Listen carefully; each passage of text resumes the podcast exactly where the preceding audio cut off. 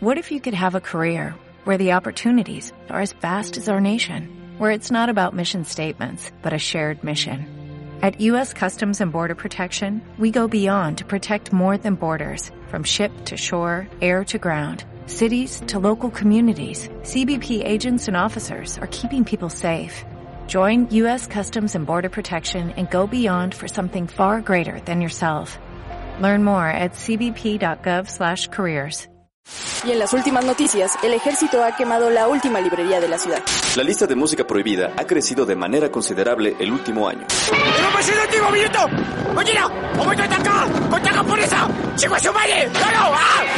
¡Seguimos informando para Freak News! Transmitiendo desde la capital del imperio, Freak Noob News, lo último que queda. Hola amigos y bienvenidos a Freak Noob News, su podcast de cultura nerd. Los saluda Alri como cada semana y en esta ocasión, damas y caballeros, nos encontramos iniciando la semana aquí con todas las noticias de esta ocasión y sobre todo pues una un recomendródromo por decirlo de cierta manera en donde vamos a estar hablando de diferentes series para que puedan degustarlas en esta ocasión. Y no me encuentro solo, sino que en esta ocasión me acompaña el buen Mike Maca. Joven Mike, ¿cómo te encuentras el día de hoy? ¿Qué onda a todos? Bien, bien, ya saben, aquí todavía en cuarentena, pasando el tiempo, trabajando desde casa, que créanme que no, no me acostumbro, ¿eh? Yo no sé si la gente este, está acostumbrada, eh, o mejor dicho, los que están ahorita haciendo home office, si, si para ellos este, sea normal o cómo se sientan, pero por ejemplo en mi caso, sí es como que complicado, ¿eh? Porque, por ejemplo, no, no me acostumbro, me, me, distraigo mucho, siento que no soy productivo, aunque sí lo soy, pero pues es raro, es raro, es una sensación rara, Siempre, simplemente siento que es como tipo fuerza de voluntad para hacer las cosas, pero por ejemplo a mí me recomendaron que para ese tipo de cosas, este, que lo tomara como si, si realmente fueras a la oficina, ¿no? Que, eh, que te cambiara, o sea, que por ejemplo no, no hicieras como que el home office en tu, en tu cama, ¿no?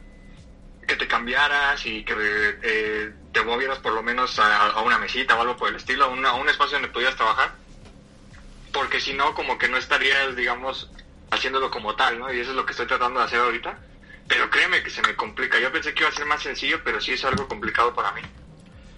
Y no, no es fácil, de hecho, pues como lo que tú mencionas, o sea, sí es recomendable tener un espacio o como un mini estudio eh, exclusivo así de en dónde vas a, a trabajar, ¿no? En donde vas a, a, hacer tus labores y demás. Y de cierta manera, bueno, estaba viendo un, un como un listado de cosas que hacer. Es que, por ejemplo, si vas a hacer home office o algo así por el estilo, pues no irte vestido así en el sentido de, de que, ay, sí, nomás aquí con la pijama y ya, ¿no? Porque se empieza a romper como que esta, este sentido, ¿no? De, de casa, trabajo y, demás.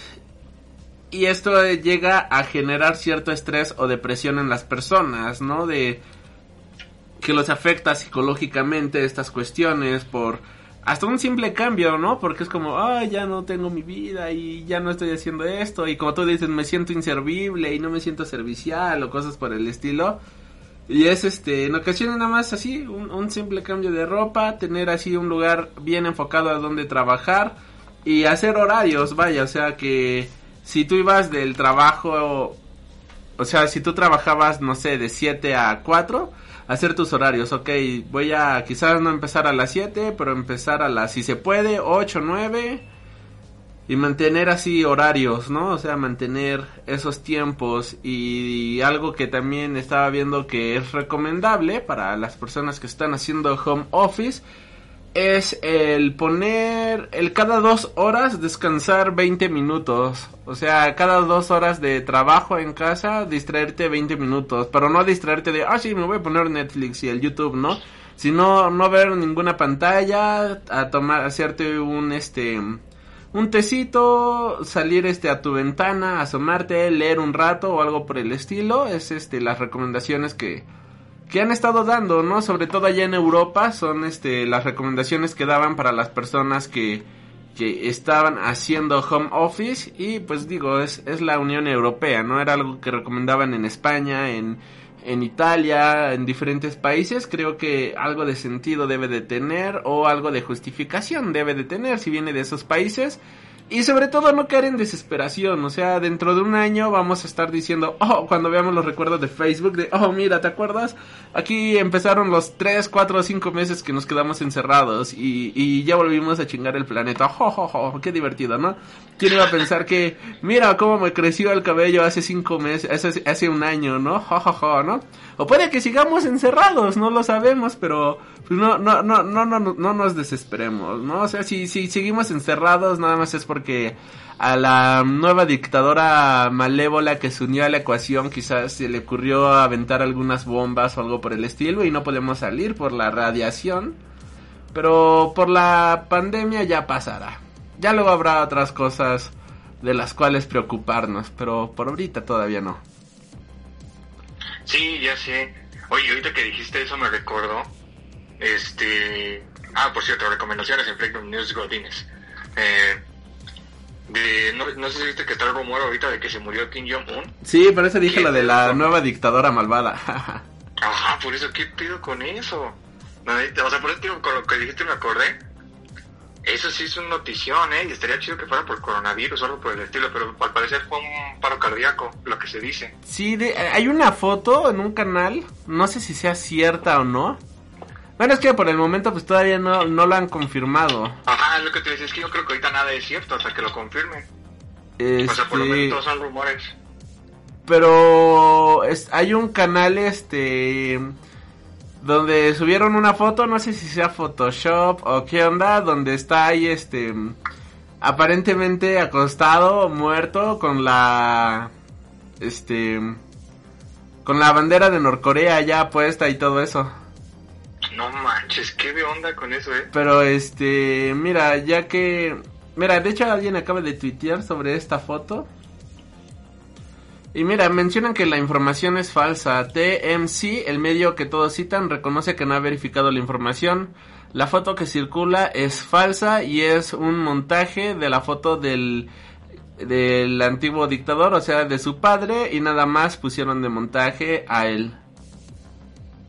Pero sí se veía muy real, ¿no? Y como salió hasta en las noticias, Ajá, sí. ya saben, creo. Exacto, ¡ah! yo, yo, yo iba llegando al de comprar víveres y pues prendí el para escuchar el noticiero. Digo, usualmente ahorita ya lo tengo ahí, ¿no? Entonces pues ya, yo luego me lo prendí y lo primero que sale es eso, ¿no? Se rumora que Kim Jong ha muerto, bla, bla, bla, y así como de...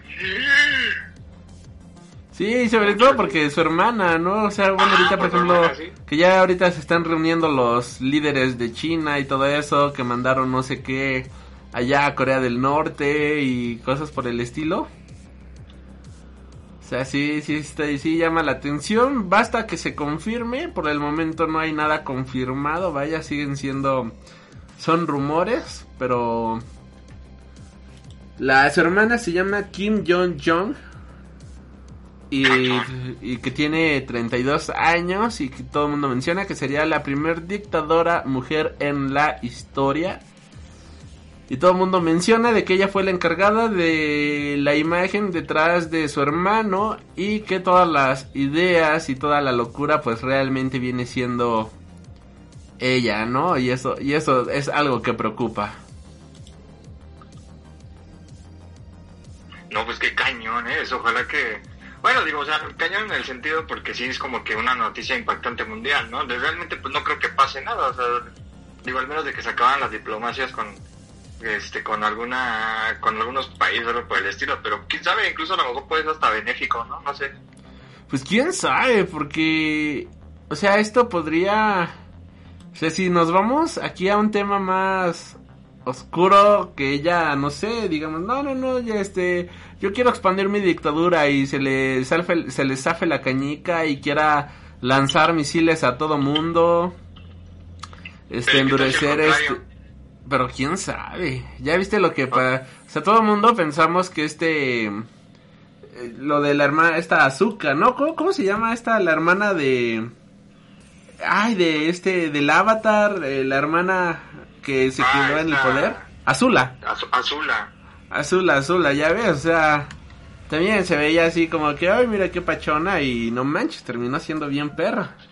Ah, no, claro, no, pero lo que digo es, digo, ¿qué tal si ella es este, eh, no sé, liberal y lo que quiere hacer es ya unirse al mundo libre y no, no vivir en dictadura como, como su familia? Digo, puede ser, ¿no?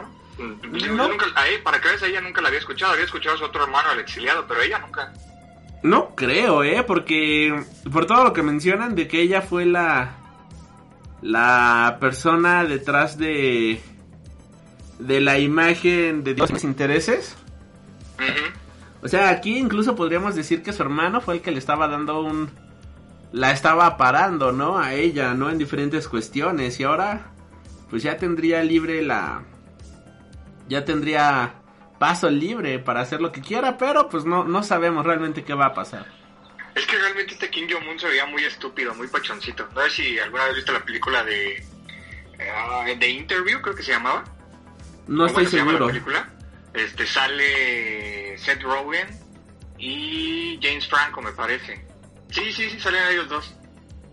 Y sí, la película, de hecho fue, en, en su momento fue muy polémica esa película porque, eh, pues obviamente la querían estrenar en cines y demás, pero no la estrenaban porque se supone, o sea, la, la sinopsis de la película es que es, eh, este James Franco es un presentador de, televisión y es este, pero es un presentador de televisión así, eh, televisión basura, ¿no? Tipo Pepillo Origel o algo así por el estilo. O sea, no es nada, no es nada eh, formal. Entonces, pues él quiere como que renovar su carrera y todo eso, pero pues nadie lo toma en serio. Entonces, eh, por ahí le llega el chisme de que Kim Jong-un es fan de su programa. Y él le propone hacer una entrevista porque dijo que según Kim Jong-un, el único que se dejaría que por el que entrevistara sería con ese güey. Y pues de eso trata la película, ¿no? De que él decide tomar la entrevista, pero la, la CIA le propone a él que lo mate. Y entonces mientras va hacia la... va a Norcorea, le muestran muchas cosas y todo eso, pero... O sea, lo que te pasa en la, en la película, o sea, la personalidad de Kim Jong-un es que es una persona que es, o sea, es así súper pachona y todo eso, pero obviamente sí tiene como que su delirio de, de dictador y, por ejemplo, si le des algo, pues sí te manda a matar y cosas por el estilo, ¿no? La verdad está- es, es muy estúpida la película, también es muy divertida, y pero la prohibieron en no sé cuántos mm, este, países y de hecho no la estrenaron en cines ni nada por el estilo, o sea, nada más tuvo que llegar de manera digital. Y, y si no mal recuerdo, creo que estaba en Netflix, o sea, la, la llegaron a subir alguna vez a Netflix. Eh, debe de estar en alguna plataforma, estoy casi seguro. Y, pero pues sí, fue baneada por eso esa película y la verdad es que digo, pues no tenía nada de malo, o sea, simplemente era la, la- que era una burla hacia Kim Jong-un, pero, pero sí, ahí está el dato, por si no lo habían visto, vean esa película, está, está muy divertida. Ah, ok, suena, suena bastante chido y pues habrá, habrá que ver, ¿no? Aquí se aplica la, el, el, el meme de este um, Auronplay de tengo miedo, tengo miedo. Sí, eh, la verdad es que sí. Sí, sí, yo también a mí me da, me da miedo. Y sobre todo con, con todo, ¿no? O sea, todo se ha juntado. Coronavirus, el precio del petróleo y ahorita con esto, pues otro, otra notición más a la, al bonito 2020. Sí, no manches, ¿quién, ¿quién iba a pensar que mi colección de cómics iba a valer más que todo el petróleo mexicano? ¿Quién iba a pensar que una ciruela iba a pensar más, iba a valer más que un barril de petróleo? Sí, no mames, ¿qué onda con eso? Y... y bueno, no, no tiene nada que ver con cómics ni nada por el estilo ahorita, pero nada más este... Estaba viendo, buscando noticias de, de esto de, de lo de Corea del Norte y demás. Y en Twitter me acabo de topar una noticia de esta... De una página llamada Revolución la Cuarta Transformación. Nada más para que ya se imaginen ¡Wow! ¡Qué confiable! para, ajá, exacto. Y ponen Francia, Dinamarca y Polonia siguen la ruta de AMLO. Y es Ah, que, no manches. ajá, ok. Mientras en México la oposición ha estado en contra de las medidas implementadas por el gobierno del presidente Andrés Manuel López Obrador, países como Francia, Dinamarca y Polonia siguen los pasos de las autoridades mexicanas ante la contingencia del COVID-19. Y, y no vale la pena seguir leyendo más, honestamente. Por favor, cuando vayan a ver una noticia, verifiquen sus fuentes y si la fuente se llama Revolución, la cuarta transformación, pues mejor verifiquen otra fuente, ¿no? Porque Porque como que la cosa no va por ahí. No estamos en contra ni a favor aquí de, de, de, de la 4T ni nada por el estilo. Por favor no nos manden a fusilar, pero nada más verifiquen sus fuentes. Mira, como la foto que yo había visto hace rato de este Kim Jong-un, pues ya otro medio ya salió a decir que era falsa, ya la propia página que había revelado esta página, esta foto, pues ya dijo, no, pues es que la vimos por ahí y se nos hizo fácil subirla, ¿no?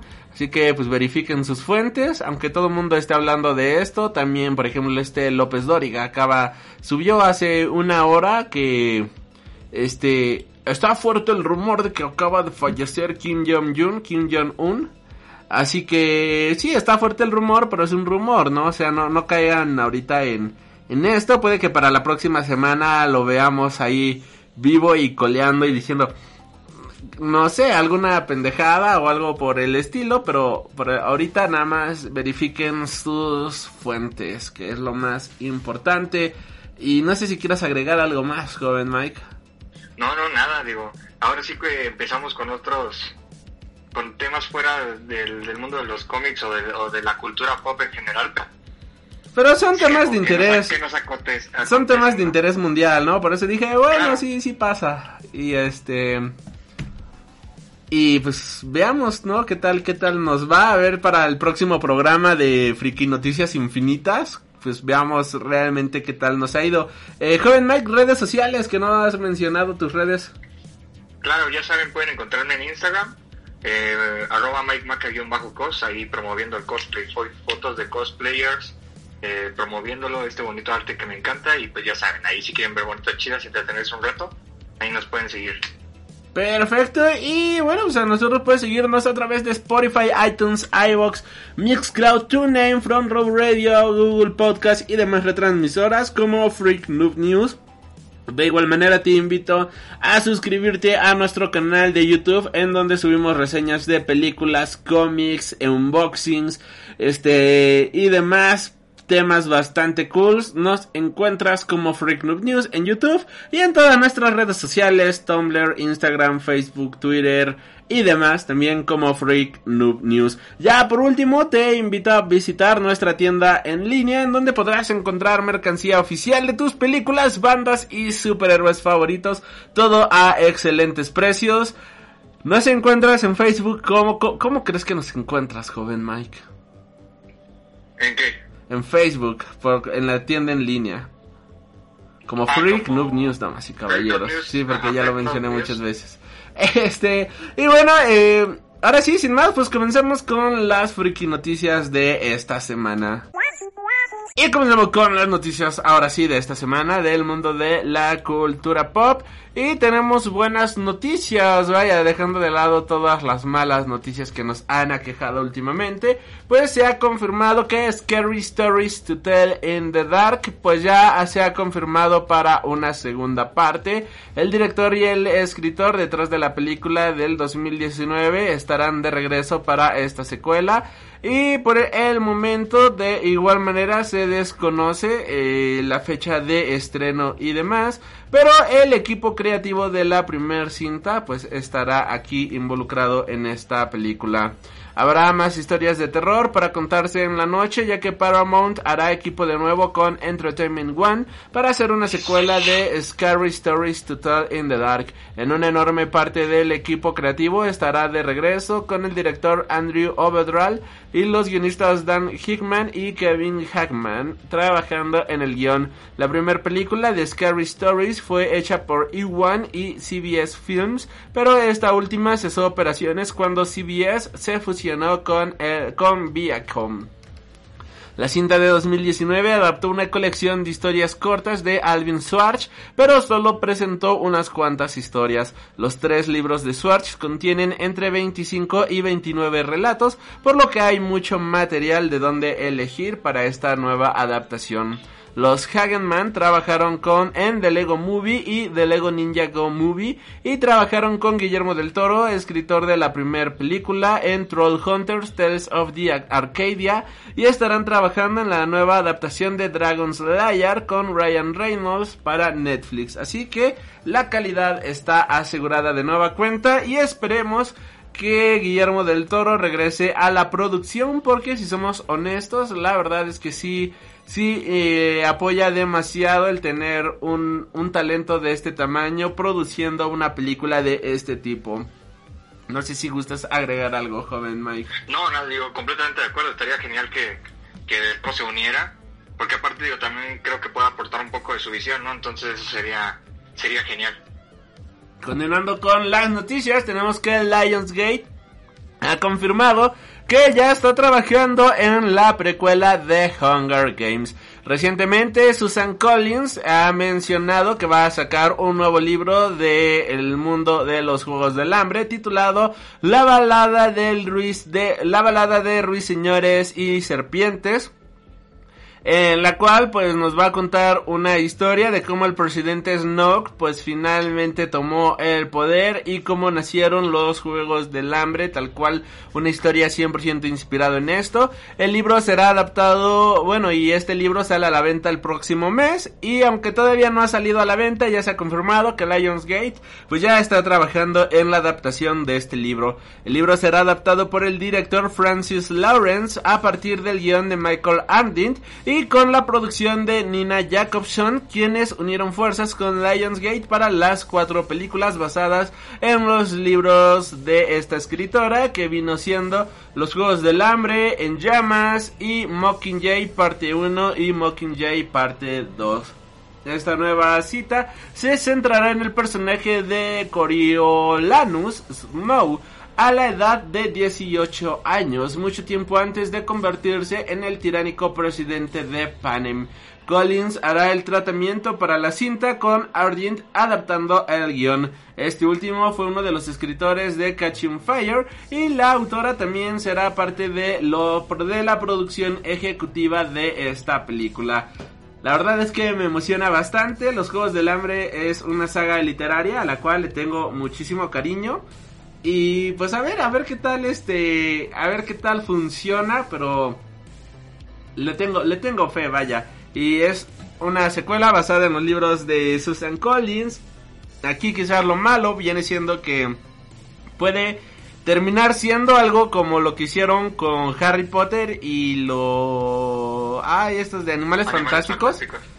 Pero aquí la diferencia es que no se está trabajando con un o sea, eh, primero si viene el libro y posteriormente viene la película, vaya, no están sacando las precuelas nada más así de, de la mente de la escritora, que aunque esta, esta Rowling pues está trabajando en estas películas de animales fantásticos, digamos que es directamente un producto para el mundo cinematográfico, no para el mundo literario y aquí se está trabajando tanto para el mundo literario como para el mundo cinematográfico.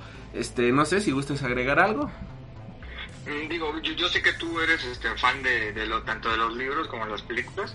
Eh, yo la verdad yo nunca he leído las, las novelas, entonces no sé cómo cómo estén ni poner ni para ponerlas en comparación, pero por ejemplo las primeras películas sí me gustaron mucho, la verdad es la de las últimas dos casi no me gustaron pero por lo menos las primeras dos, no, se me hicieron buenísimas las dos.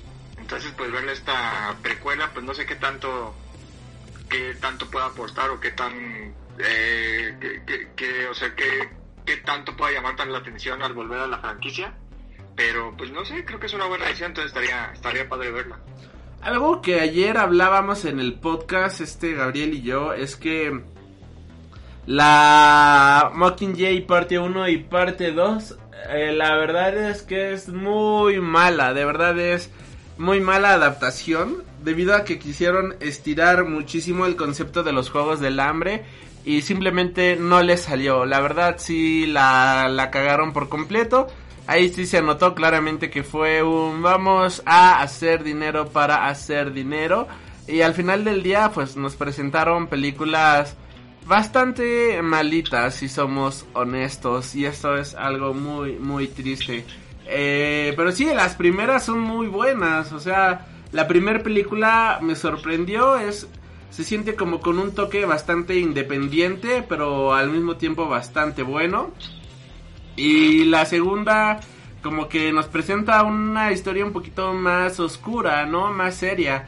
Y la tercera parte aunque la hicieron en dos partes, vaya, dejaron tantas tramas afuera, o sea, dejaron tanta carnita afuera y sobre todo hubo tantas cosas que pudieron haber funcionado y que lo hicieron de tan mala manera solamente para estirarlo, estirar, estirar y estirar a romper que creo yo que jodieron la historia, ¿sabes? De hecho el libro de Catching Fire, que es mi favorito, el de En llamas, nos presenta dos historias, que es la historia de los juegos del hambre, o sea, de los 25 juegos del hambre y de los 50. Y si no es de los... Esas son...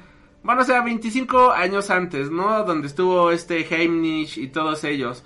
Nos presenta diferentes personajes, nos presenta diferentes situaciones y hace que el mundo de los juegos del hambre crezca de una manera brutal.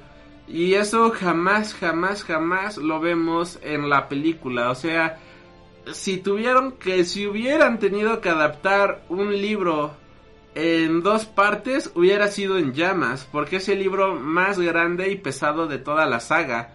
O sea, sin Sajo lo lees, que es el último libro, lo lees en un día, o sea, dos días exagerando, porque es súper ágil y es súper dinámico. Pero con el que más tardas, sí es en llamas, ya que aunque es un libro bastante ágil, también es un libro muy pesado, o sea, es un libro que es este es pesado de leer por todo el contexto que tiene, por toda la prosa que tiene y carece mucho de acción, pero porque te está presentando muchísimas situaciones para engrandecer todo el mundo de los juegos del hambre, hablar, nos hablan de su política, se dedica casi un capítulo entero para hablarte de cada uno de los diferentes distritos y cómo están organizados. Te habla de la... Hay unos personajes que representan como la esperanza, ¿no? Que están supuestamente viajando al distrito 13. Que recordemos que para esta película de En llamas, pues todavía el distrito 13 y todo eso, pues es como un rumor, ¿no? Está completamente destruido y demás y es inhabitable, pero vemos que varias personas están haciendo un éxodo al distrito distrito 13 porque ya se habla de una revolución, ya se habla de otra este se habla de un lugar en donde se puede vivir en paz, luego lejos del del, del, ojo de, de, de Panem y demás. Y todas estas historias quedan realmente relegadas en la película. Y está gacho porque pues ni las cuenta. Porque ni las cuenta, nunca las vemos, nunca se le toma en serio esto. Y luego llega la película de Mockingjay, que debió de haber sido una película, o sea, una sola. Que, ok, quisiera la pudieron haber estirado a 2 horas 50, 3 horas. Pero no más, o sea, realmente es un libro que es muy fácil de adaptar, es un libro bastante sencillo. Y la película se siente larga y aburrida y pesada porque la estiraron a más no poder. Y eso pues sí, creo que fue un punto bastante, bastante lamentable para esta para esta nueva película, este, digo para esa película antigua, porque ya no es nueva, vaya. y no sé si gustas agregar algo, joven Max. Yo solamente para cerrar mi participación con esto de los Juegos del Hambre, quiero decir que ojalá que este nuevo libro, que esta nueva versión, pues sea adaptada de buena manera y no este y no nos presenten lo mismo que habíamos tenido con Sin Sajo, ¿no? Sino que si Susan Collins hizo una idea y demás, pues por lo menos dejar de lado toda la parte cursi, que ok, es lo que vende, lo entiendo, pero pueden poner buena carnita en el asador para contarnos una historia. Sí, claro, igual yo pienso lo mismo, pero pues pues es aquí lo que se mueve el dinero y, y pues luego por eso no se pueden no pueden salir bien las producciones, ¿no? Entonces, pues vamos a ver qué es lo que lo que hacen estos muchachos.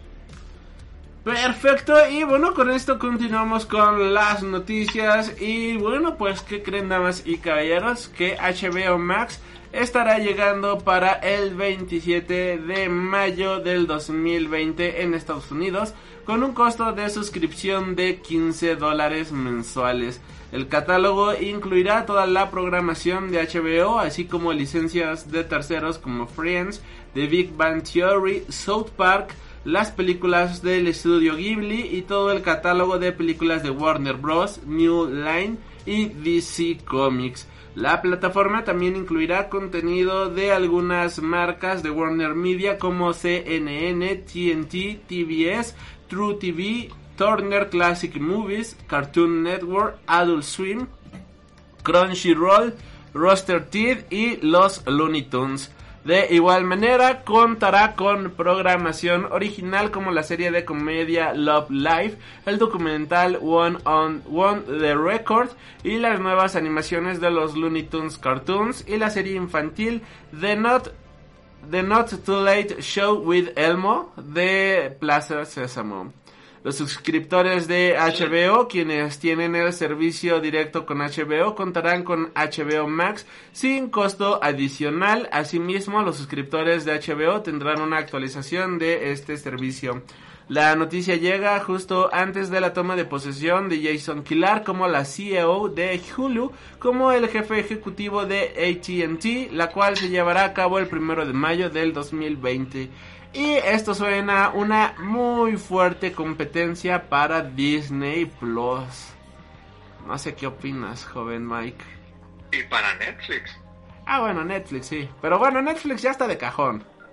O sea, es que sí, o sea, pero volvemos a lo que hemos platicado en algunas ocasiones sobre la guerra de las, las plataformas aquí. Ya cada vez hay más, ¿no? O sea, digo, HBO pues ahorita es una, es una opción también que es viable o sea, todo el contenido de Warner, más lo que te ofrecía y todo, por ejemplo, todo lo que mencionaste, ¿no?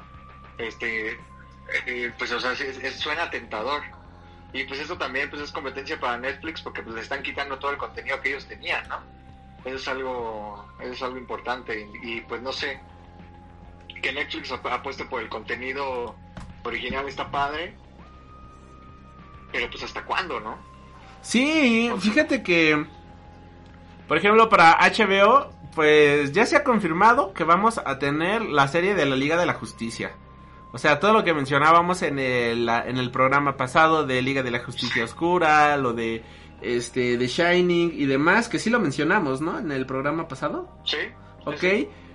Y también esta semana, pues se confirmó de que va a tener la adaptación de diferentes libros, entre los que destaca la adaptación de, por ejemplo, el libro de Al final mueren los dos, que es uno de fue uno de mis libros favoritos del año pasado, fue una de las lecturas que más me encantaron. Y está y junto con esto pues va a estar adaptando otras historias más, o sea, van a estar adaptando un buen de libros juveniles para series directas y pues o sea Netflix no no es por nada, pero mientras tenemos que HBO está adaptando una chingonería de libro llamado Al final mueren los dos, que es una de las historias más hermosas y crueles que he leído en mi vida. También eh, eso por un par, por un lado de Netflix tenemos, digo, por un lado de HBO, tenemos que Netflix está adaptando libros de para todos los chicos de los que me enamoré, ¿no? Que dices, ok, está chido, pero se nota la diferencia de calidad, no, no jodas con eso, o sea, es que, ¿qué sigue Netflix? ¿Vas a adaptar Cañitas, la historia jamás contada? Oye, no te metas con Cañitas. Ah, bueno, ¿qué sigue? ¿Vas a adaptar este... Bueno, no, porque la verdad si hubiera una serie del Rubio sí la vería. Este, vas a adaptar eh, los libros de Dross. Que digo, no, no tiene nada de malo. Pero mientras uno podría en un mundo hipotético estar adaptando los libros de Dross, tenemos que los otros están adaptando los libros de Stephen King. Claro. O sea, a eso me refiero en cuestiones de calidades y y que se ponga las pilas Netflix, porque tenía muy buenas series basadas en libros como esta de este las desafortunadas aventuras de Lemon y Snicket. O sea, era una serie bastante buena, basada en una serie en una serie de libros bastante buena. O sea, ¿por qué no continuaron por ahí, no? O sea, ¿qué, qué los está deteniendo? Y ahora, por el otro lado, tenemos que Amazon, pues, su mayor apuesta, ya ves, ¿no? Que están trabajando en una serie de que están trabajando, según esto, en una serie, bueno, en la serie, no según esto, más bien, están trabajando en la serie del Señor de los Anillos y también están trabajando en una supuesta serie de mayas. Claro, ¿no? Y es que aparte, mm, eh, por ejemplo, yo, yo insisto, ¿no? Con Disney. Ahorita Disney está metiendo esto, pero pues deja que traigan todo lo de Fox, ¿no? Todo el contenido que tiene Fox y que lo empiecen a meter a la plataforma, eso también va a ser un, un este un madrazo para cualquier para todas las plataformas porque ya vas a tener junto pues, a dos de las grandes potencias no este o sea aquí lo único que le faltaría pues en realidad sería Warner para ya ser la, la superpotencia en, en, en, cuestión de plataformas pero como quiera pues es una competencia grandísima. El problema es que no ha llegado a todo el mundo todavía y ninguna plataforma lo va a hacer próximamente no a comparación de Netflix que ahorita pues ya es el es el monopolio total pero sí tienes razón, o sea, el problema con Netflix, porque la verdad es que hizo un nicho y en su momento también hizo muy buenas series originales, pero pues también parece que mientras más va sacando contenido, pues va perdiendo su calidad y pues eso es lo malo, ¿no? Quizás es lo eh, preferible sería tener pocas series, pero que fueran de mejor calidad. Ah, pues, bien dicen, ¿no? Eh, eh, cantidad no, no es sinónimo de calidad. Entonces, el problema con que tiene Netflix ahorita es eso quizás puede tener algunas licencias de algunos otros, de, este, otros, ya sea de otras editoriales o de otras televisoras o algo por el estilo que no fueran lo, lo más famoso del mundo. Pero si lo supieran adaptar bien y lo hicieran también bien, o sea, contenido de, de calidad, no veo por qué no podría ser una buena competencia con las otras plataformas. Pero volvemos a lo mismo. Siempre este, no es sinónimo, la cantidad no es sinónimo de calidad y parece ser que Netflix eh, pues se está optando por ese camino, ¿no? Están sacando mucho mucho contenido, pero pues dime dime qué ha, pasado relativamente bueno en los últimos en los últimos meses, ¿no? Lo que, o sea, simplemente está hablando de, yo creo que hemos hablado nosotros de lo que es relativamente bueno, que es este Witcher, quizás este Drácula y que no es contenido como tal original, ¿no? Pero simplemente están ahí en la plataforma. Y aquí, bueno, pues también hay que mencionar de que ahorita Netflix se hizo tuvo un gran acierto, por ejemplo, al estrenar esta película del hoyo y demás. Pero porque toda la gente estaba encerrada, ¿no? O sea, porque fue algo, ah, mira, esto se parece a la realidad, ¿no? Y fue así como, no manches, pinche Netflix se mamó, le atinó. Se mamó, ajá. A lo mejor se la tenían guardada y dijeron, hey, hay que aprovechar ahorita. Ándale, pero... Vaya, o sea, no, no es la mejor película del mundo, ¿no? O sea, nada más fue como es como la película que dices, ah, mira, esto este, la película por la que está, este, es la película de moda, pero porque todo el mundo la está mencionando, porque salió justamente cuando, por ejemplo, aquí en México, empezó la cuarentena y demás. Pues fue lo que todo el mundo vio, ¿no? O sea, fue lo que todo el mundo se animó a ver. Y, después de esa llegó otra película que es Milagro en la celda 7. No, no, no, peor todavía, o sea, o sea, es, es buena pero es mala, o sea, es entretenida pero es muy mala, ¿no? Pero también llegó a primeros índices de popularidad por lo mismo, de que llegó justamente en el momento en el que tenía que haber llegado. O sea, si HBO hubiera estrenado una serie en estos momentos, no manches, hubiera sucedido exactamente lo mismo. Si Disney hubiera estrenado una serie en este momento, hubiera sido aquí el gran pum, ¿no? Y yo creo que eso es algo de lo que muchas distribuidoras posiblemente se estén arrepintiendo de que no tenían un estreno preparado para esta temporada y los pocos estrenos que tuvo Netflix tuvieron el gran éxito que tuvieron porque llegaron en el momento exacto en el cual fueron novedad y todo el mundo estaba encerrado. Pero también pues es el público objetivo porque pues, o sea, en realidad tú, digo, tú puedes ver los, los, los, ¿cómo se llaman? Los rankings de lo que ve la gente aquí, ya ves, incluso cuando llegó a México Netflix, lo que la gente veía más eran las novelas y las, series, este, las narcoseries y todo eso, ¿no? El Señor de los Cielos y, y bueno, no sé, la, verdad no se me ocurre ninguna otra, pero todo ese tipo de, de, de, shows, inclusive los de Televisa que tenía Netflix, era lo que veía más y este tipo de películas, pues es lo que, digamos, es lo que le pega a la sociedad mexicana, ¿no? Pero realmente es lo que, lo que busca como contenido. Entonces por eso también es que lo beneficia mucho. Pero por ejemplo, toma, tocando otro tema que también lo mencionaste ahorita, o sea, para mí mi duda sería, ya que esté, o sea, ahorita ya, ya que está Amazon y ya está Netflix, y también que ya, ya que esté HBO y que esté Disney, o sea, a mí realmente sí me gustaría ver la, la verdadera competencia entre todas estas, porque ya que, digamos, ya que lleven, no sé, un año de estar funcionando todas las, plataformas como tal, eh, pues la gente va a tener que empezar a decidir, porque yo no creo que todos vayan a pagar cuatro, cinco, seis plataformas, se van a quedar con una, ¿no? Con la que sea con la de con la que sea de preferencia para cada quien. Y entonces, eh, ¿qué es lo que va a decidir la gente? ¿Por cuál se va a mover? Y también si sí lo van a hacer, porque a lo mejor mucha gente ya está acostumbrada tanto a Netflix que no va a querer cambiarse hacia otra plataforma. Y habrá que ver, ¿no? También qué ah, nuevas propuestas hay y cómo se manejan los precios y demás, porque ahorita la economía no está tan bien, o sea, también hay que ver ese factor. Y si llega otro servicio aquí a México como Disney Plus, pues entonces no creo que mucha gente este realmente vaya a decir, "Oh, sí, sí, me voy a Disney Plus", ¿no? O sea, cuando todavía su catálogo no está tan chido, o sea, lo, lo que más a mí se me hace atractivo ahorita de Disney Plus viene siendo que tienen todo los Simpsons en este momento, ¿no?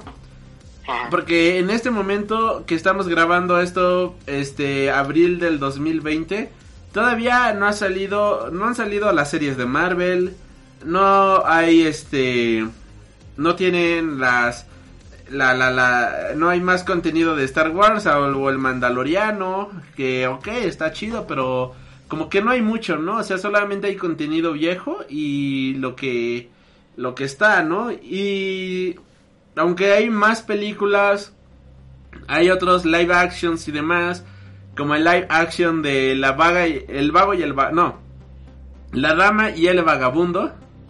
El vago y el vagabundo. este Vaya, así es como, ah, sí, qué chido, ¿no? Tienen la dama y el vagabundo, pero, ah, bueno, luego la veo, ¿no? También pues tienen una película, una nueva película, creo, de este Mi Pobre Angelito. No sé si ya se haya estrenado, si ya salió, pero creo que ya, ya está disponible en la plataforma. Pero veo, son películas tan X y tan genéricas que nadie, nadie, nadie, nadie les ha hecho ruido ni nada por el estilo. O sea, son cosas que simplemente están ahí, pero están ahí para rellenar espacio, ¿no? Sí, exacto. O sea, no, no, no, todavía no te dan como que el contenido fuerte. Ajá, y pues al menos ahorita yo me voy a HBO y tengo Swamp Thing, tengo Batgirl, digo Batwoman, tengo este la Doom Patrol, tengo la serie de este Alfred Alfred Pennyworth. Eso nada más por mencionar DC. Ah, bueno, y también están las películas este, de Spider-Man, está la película de Shazam, está ya la película de Wonder Woman, o sea, está el catálogo de, de DC Comics. Hablando de DC, ahora si nos vamos a otro lado, pues tengo Juego de Tronos, tengo Chernobyl, tengo este una amplia variedad de este tengo a Chumel Torres, o sea, hay una amplia, amplia, amplia variedad de contenido que la verdad no es este... Que, que no le pide nada a este...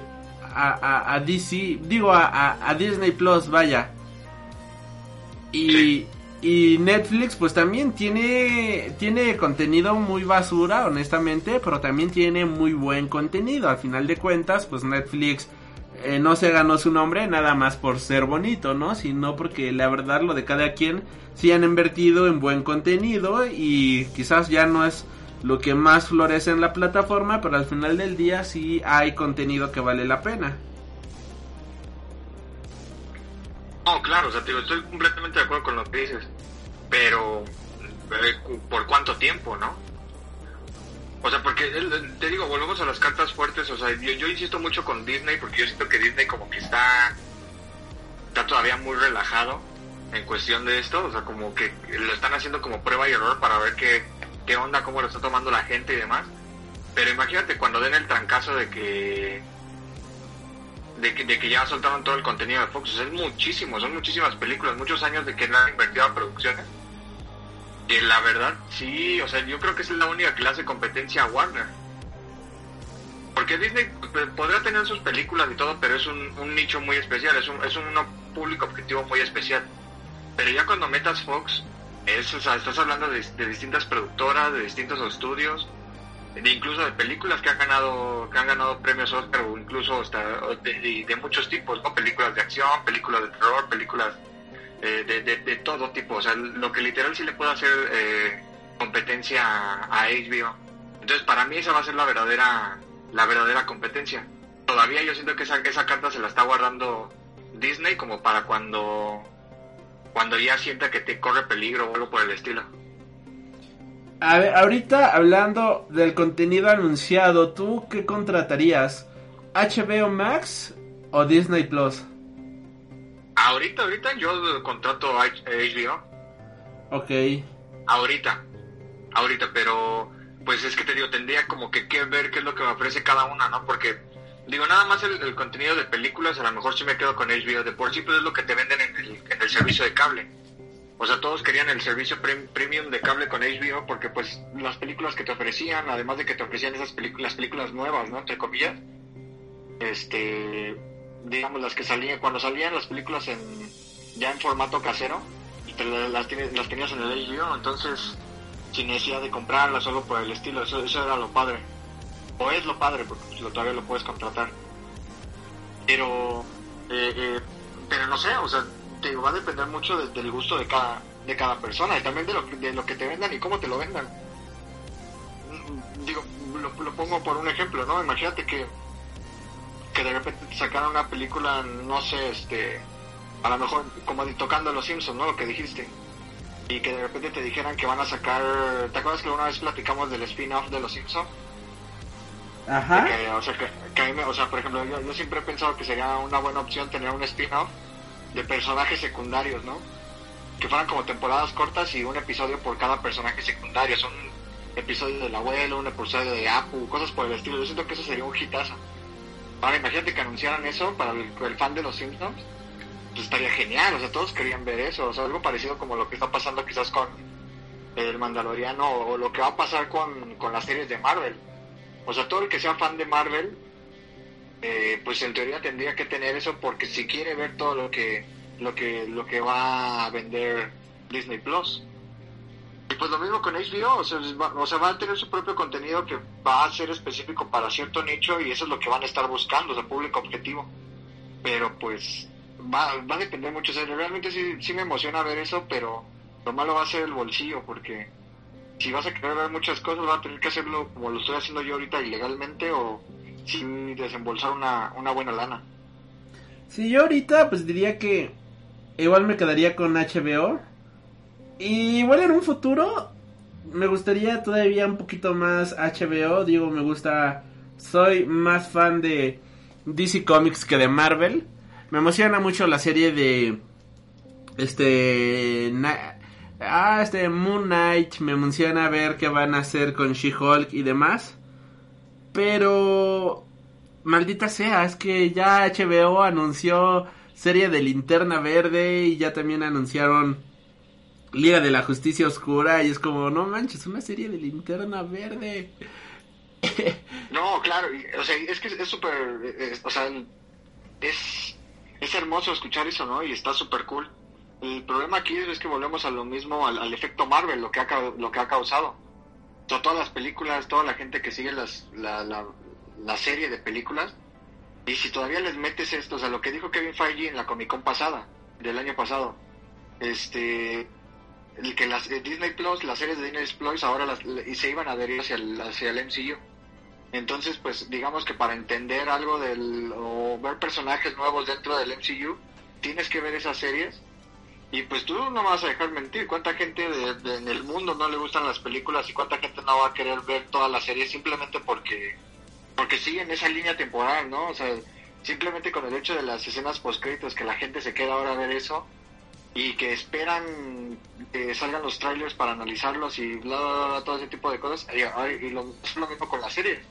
O sea, la gente va a querer ver las series por el morbo, ¿no? Para ver cómo continúan con la, con la historia, para ver qué es lo, si aparece algún vengador, si aparece algún personaje nuevo, o algún easter egg que conecte con las películas, o sea, algo por el estilo, es, esto es lo que la gente le, le va a mover para que vean las, las series. Y sobre todo porque esta nueva fase, digamos que es 50% series y 50% películas. O sea, ahí sí tienes toda la razón. O sea, eso es algo que va a llamar muchísimo la atención de la gente.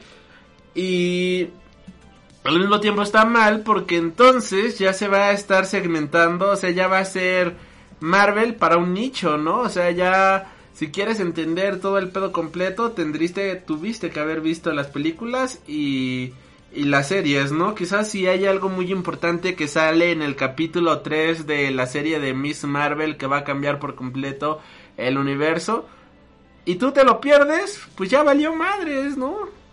Digo, obviamente al final todo el mundo se va a enterar, pero es, tiene mucho a su favor, pero siento que tiene también mucho en contra, porque las películas se estrenan en todos los territorios, no son como las series.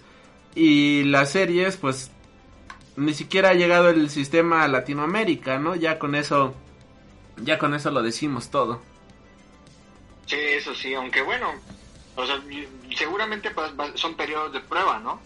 Igual todo puede cambiar en un, o sea, nada más con una, con un simple anuncio, de repente que digan, no, pues saben que ya no se van a hacer esto o cualquier cosa por el estilo. Este, pues, o sea, ellos todo el tiempo están probando cosas, están probando ideas y, y están moviendo nada más el cerebro de la gente, ¿no? Para, para captar su dinero. Entonces, pues así, simplemente es lo que, lo que, lo que vaya pasando y cómo la gente vaya respondiendo, pero pues no sé, es, para mí esta es una fase de, de, prueba para ellos, o sea, la fase 4 es una fase de prueba, tanto en personajes como en la plataforma, como las series, todo, todo, todo, todo. Porque si te fijas, inclusive, la, la fase 3 de Marvel también fue de prueba. Tenían, tenían algunas este, películas confirmadas, incluyendo por ejemplo The Humans, que al final ya no se hicieron. Las pusieron como serie y pues fracasaron y, pues ya ni siquiera ya, ya son mencionadas en el mundo, ya, ya son basura.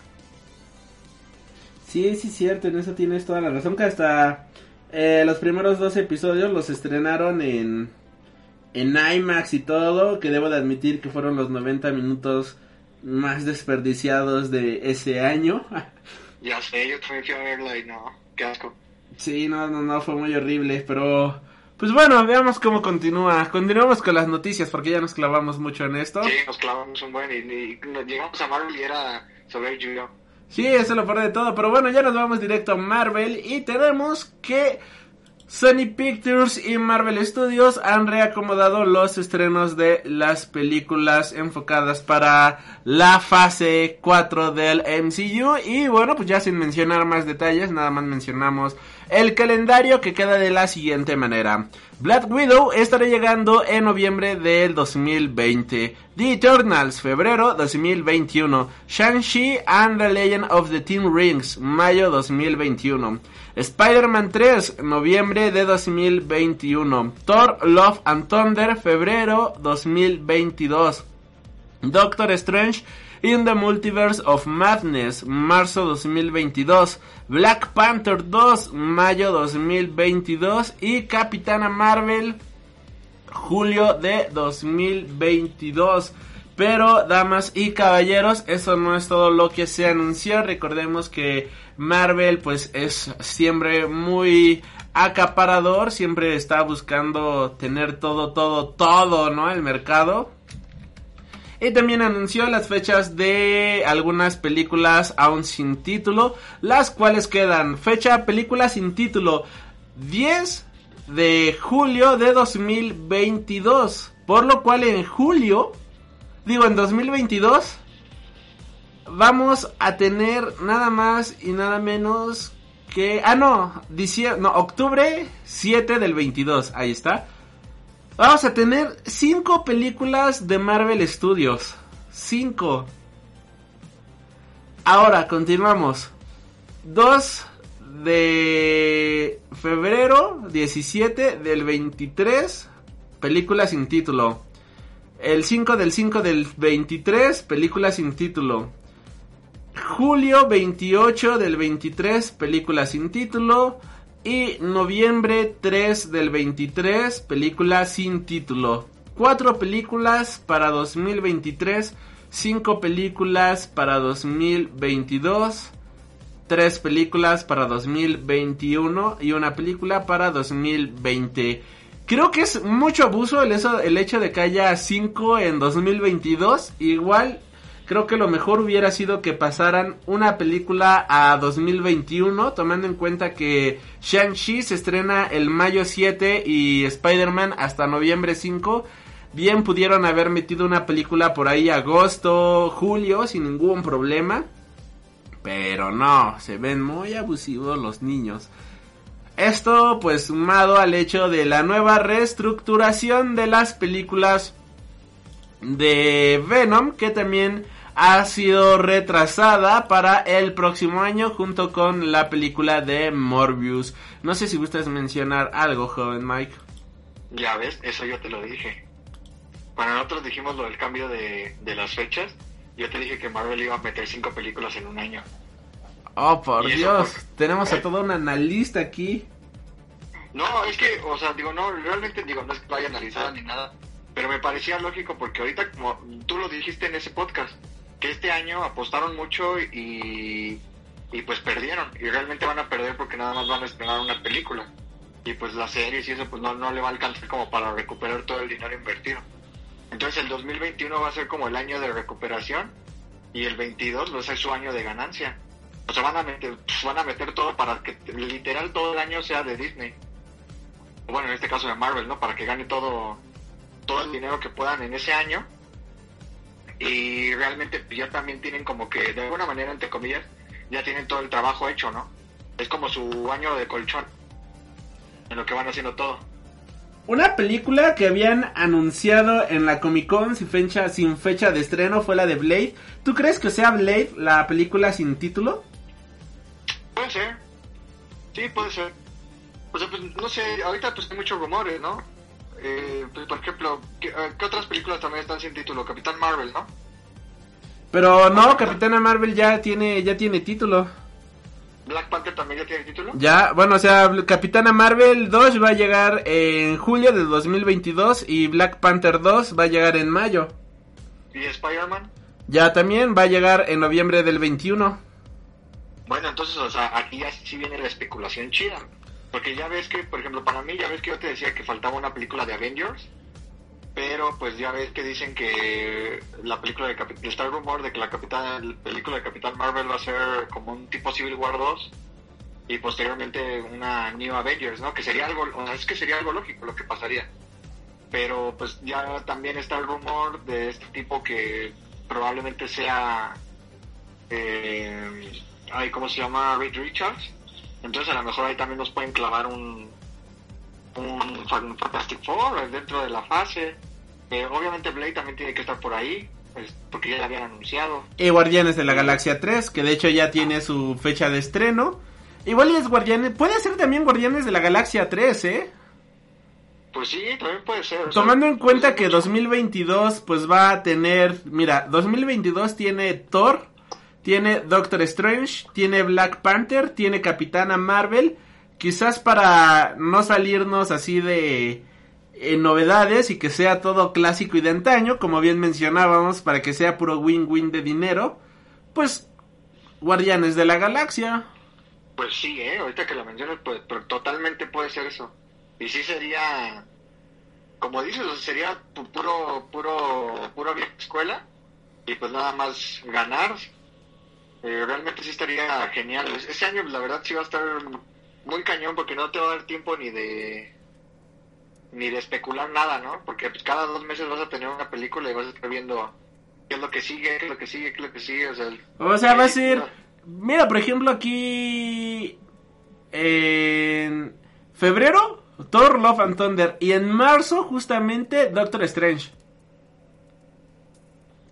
Mira, si hicieran lo que yo digo, de que pusieran a Doom como villano de esta fase,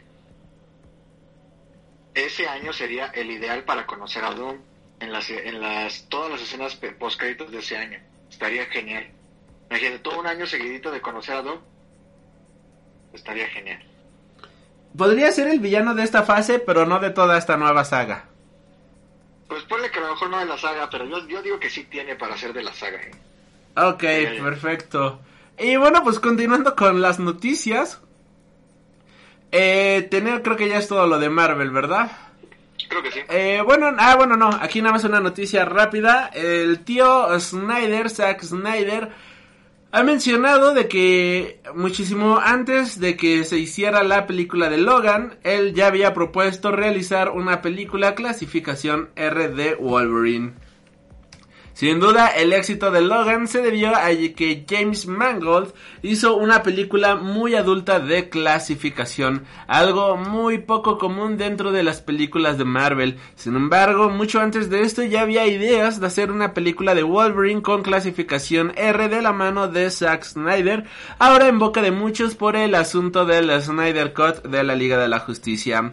En entrevista de 2017 rescatada por Screen Rant, Zack Snyder que quería realizar películas de superhéroe clasificación R, llamándole especial atención Wolverine, a lo que mencionaba en dicha entrevista, sería genial una película de superhéroes con clasificación R, eso es genial, no me importa lo que sea, Wolverine sería genial si fuera clasificación R, comentó el cineasta. De hecho, por aquel entonces se consideraba la idea de que Snyder estuviera tras las cámaras de X-Men Wolverine Origins, pero su compromiso con Watchmen le impidió dirigir la primera película en solitario de Wolverine.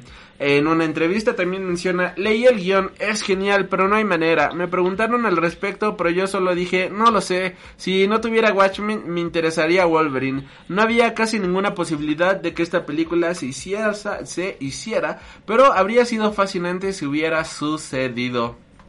Y yo solamente digo, gracias a nuestro adorado Jesután por no permitir dicha película. ¿Pero por qué? Ah, ¿Cómo que por qué? Hubiera, lo hubiera arruinado. Eso no lo sabes, a lo mejor hubiera hecho un, una película acá super chida, ¿no? Digo, si Todd Phillips hizo, hizo magia con Joker y nadie tenía fe en ese tipo. Ah, pero... Bueno, quién sabe, era el Snyder del 2000... Del 2007, quizás si todavía... Quizás si todavía tenía ilusiones, ¿no? Sí, o sea, puede ser, puede ser, quién sabe.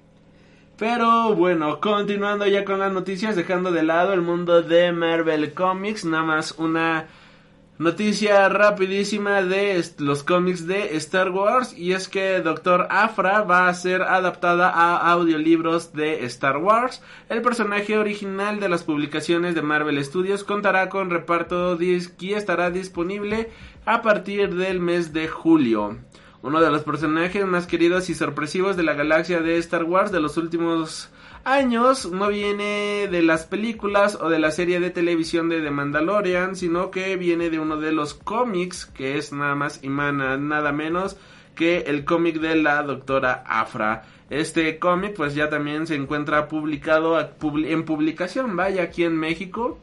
Y creo que es una recomendación bastante buena. Así que si quieren continuar las historias de la doctora Afra, podrán hacerlo en formato de audiolibro.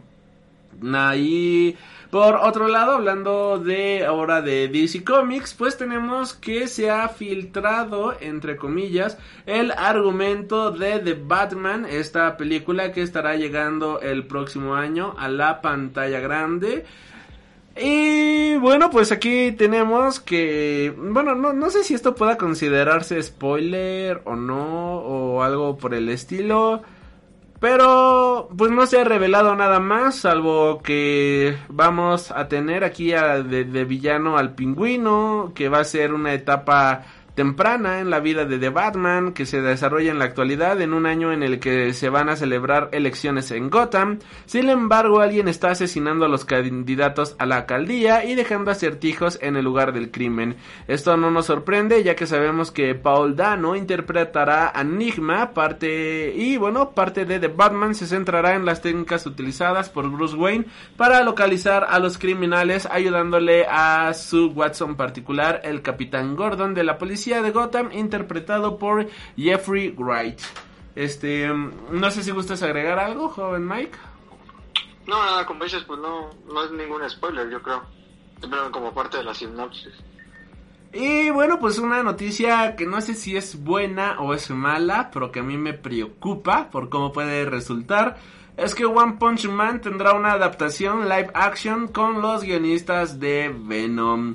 Según informa Variety, este Sony se dispone a trabajar en una adaptación en acción real del manga One Punch Man publicado originalmente en 2009 por el artista One y que se ha convertido en una de las publicaciones más populares de la última década con millones de ejemplares vendidos a lo largo de todo el mundo. Sony Pictures ha confiado la escritura del guion de live action de One Punch Man a los guionistas de la película de Venom, Scott Rosenberg y Jeff Pinker. La película de DC tuvo una recepción mixta pero el toque de humor de estos guionistas puede estar en la línea de lo que conocemos de One Punch Man. El manga y la serie de anime de One Punch Man siguen la historia de Saitama, un hombre que tras completar un entrenamiento legendario se convierte en un portento capaz de derrotar a cualquiera de un solo golpe. Aburrido y buscando un rival digno de, de suponer un desafío, Saitama se convierte en un héroe anónimo dentro de una sociedad de superhéroes donde está todo politizado. Aún así seguirá buscando un reto a la altura para hacer frente a su puño devastador. Junto con esta noticia, bueno, pues Goku ha felicitado a Saitama por su película live action. Todos sabemos que el anime y Hollywood pues realmente no se llevan estrictamente bien. La meca del cine ha intentado en numerosas ocasiones adaptar las producciones más populares del manga y el anime en películas live action, pero en el mejor de, de los casos la recepción de dichas adaptaciones por parte de los fans ha sido más bien tibia. Luego de auténticos atentados en contra de el buen gusto como la película de Death Note o como la película de Dragon Ball. Aun con esto en mente, Sony Pictures pues aún así está decidiendo hacer esto. Continuando con esto, pues las reacciones no tardaron en aparecer y Dragon Garo Lee, conocido por crear el spin-off de Yamcha de Dragon Ball, ha creado una pieza en la que se puede ver a Goku animando a Saitama y a Genos por el reciente anuncio de su adaptación live action en One Punch Man. Naturalmente se trata de un boceto que va con un poco de mala baba, ya que muy poca gente espera a día de hoy pues cosas buenas de las adaptaciones de Hollywood y aunque han tenido resultados aceptables con la película de Ghost in the Shell o Alita Battle Angel, pues creo que los resultados nunca han sido favorables. Eh, joven Mike, no sé si gustes a mencionar algo al respecto. Solo que espero que el protagonista sea Johnny Sims de Racers, quedaría genial para el papel. Y Jordi, el chico polla, como su ayudante, ¿no? Ah, como Genos podría ser. Como Genos, sí, exacto, sí, podría, podría funcionar de buena manera. Este, o a lo mejor sí lo hacen, ¿no? Pero pues en, en otra, en otra plataforma. eso estaría genial, yo pagaría por ver eso.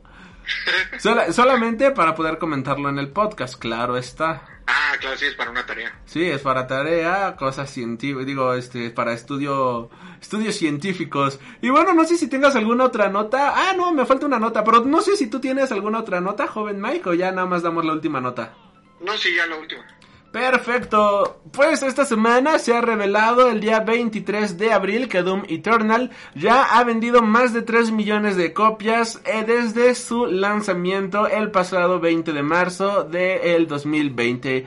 Doom Eternal ya ha llegado y se ha desatado el infierno y la vorágine una vez más. El nuevo título de la saga First Person Shooter ha conseguido pulir y perfeccionar aún más la brillante jugabilidad de la saga y la buena recepción se ha confirmado gracias a los primeros datos de ventas.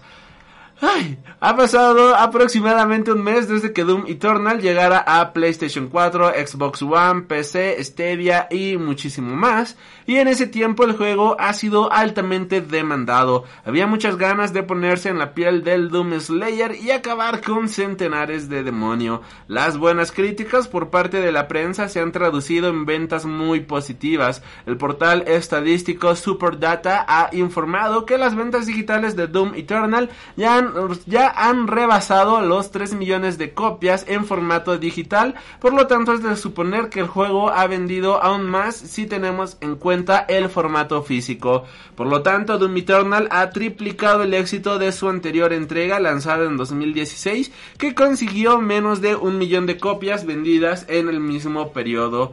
También se cree que los ingresos generados por el título se irán reduciendo con el paso del tiempo, debido a que es un juego centrado en el modo de un jugador. Además, Doom Eternal dará Además de Doom Eternal, perdón, Superdata también ha tenido unas palabras para Half-Life Alyx, el título de realidad virtual que ha marcado la vuelta de la prestigiosa salga de Valve. El título de VR tuvo 860 mil jugadores el mes pasado y los ingresos de las compras directas alcanzaron los 40.7 millones de dólares. Ah, cabrón. Nada más como noticia aquí relacionada, pues también esta semana se reveló que el compositor Mick Gordon está molesto con la banda sonora de Doom Eternal y pues se ha deslindado de la compañía. Además de por su acción frenética e imparable, Doom y el reciente, bueno, Doom pues es recordado por su rotunda banda sonora, obra del compositor Mick Gordon, y el trabajo de Gordon ha estado en los últimos años muy asociado con Bethesda, pues también fue responsable de la banda sonora del fantástico Prey. Sin embargo, parece que eso va a cambiar, desde luego el propio Gordon no cree que vuelva a encargarse de, de ninguna banda sonora de ningún juego para Bethesda. El motivo, la mezcla de dudosa calidad que se ha realizado con la banda sonora de Doom Eternal. Hace unos días se lanzaba de forma oficial la banda sonora de esta última entrega, disponible en formato digital para los compradores de la edición coleccionista y varios aficionados. Notaron que la calidad de algunas mezclas no estaba a la altura de anteriores trabajos de Gordon. Y bueno, pues este Gordon subió un tweet en donde me decía, yo no las mezclé y no las habría hecho así. Puedes apreciar las pocas pistas que mezclé, Midwood Command and Control, etc. Si atendemos a un comentario realizado por Mitt Gordon en YouTube el pasado mes de febrero, parece que entonces ya estaba molesto con el tema, asegurando que una persona de marketing sin conocimiento musical se había encargado de la mezcla final. Finalmente, un usuario de Reddit publicaba el día 24 de abril una conversación que había mantenido con Mick a través de mensajes privados. En ella, el usuario le preguntaba al compositor de Doom si volvería a estar ahí en caso de que Bethesda decidiese hacer un nuevo Doom, a lo que respondió dudo muchísimo que volvamos a trabajar juntos. Una verdadera lástima en caso de que acabe siendo así, ya que pues la música del nuevo Doom es algo que realmente acompaña muchísimo la jugabilidad y yo no me imagino jugar Doom sin la música actual. De hecho, hay un este hay como un, juego, por así decirlo, escondido, en el cual puedes jugar el Doom clásico, el 1 y el 2, pero con la música del Doom nuevo y wow, es que es increíble en todo el sentido de la palabra. Y vaya, es, es, es triste, ¿no? También que, que, que, no tomen en serio a estos, a, a, los compositores y en caso de ser cierto esto de que una, de que una persona de marketing sin estudios pues haya sido el encargado de la mezcla, pues creo que sí estaría muy jodido y yo también me hubiera encabronado muchísimo si hubieran jodido así el trabajo realizado. No sé si gustes comentar algo, joven Mike. No, pues creo que lo dijiste todo, pero, pero digo, qué, qué, qué interesante. Perfecto, y bueno, con esto terminamos con las noticias de esta semana. Recuerda suscribirte para más contenido cada semana. Ah, no, todavía no acabamos el podcast. No, pero ya se termina la sección de Freaky Noticias Infinitas. Esta sección corresponde al programa de series en donde estaremos hablando de Vikings, Sex Education y si nos da tiempo pues hablar de otras series más, pero por el momento Vikings y Sex Education, que es el programa de esta ocasión, el cual se estará subiendo el día martes, martes 20, martes 20, martes 28. De abril. Pero ustedes lo estarán escuchando el lunes 27 de abril.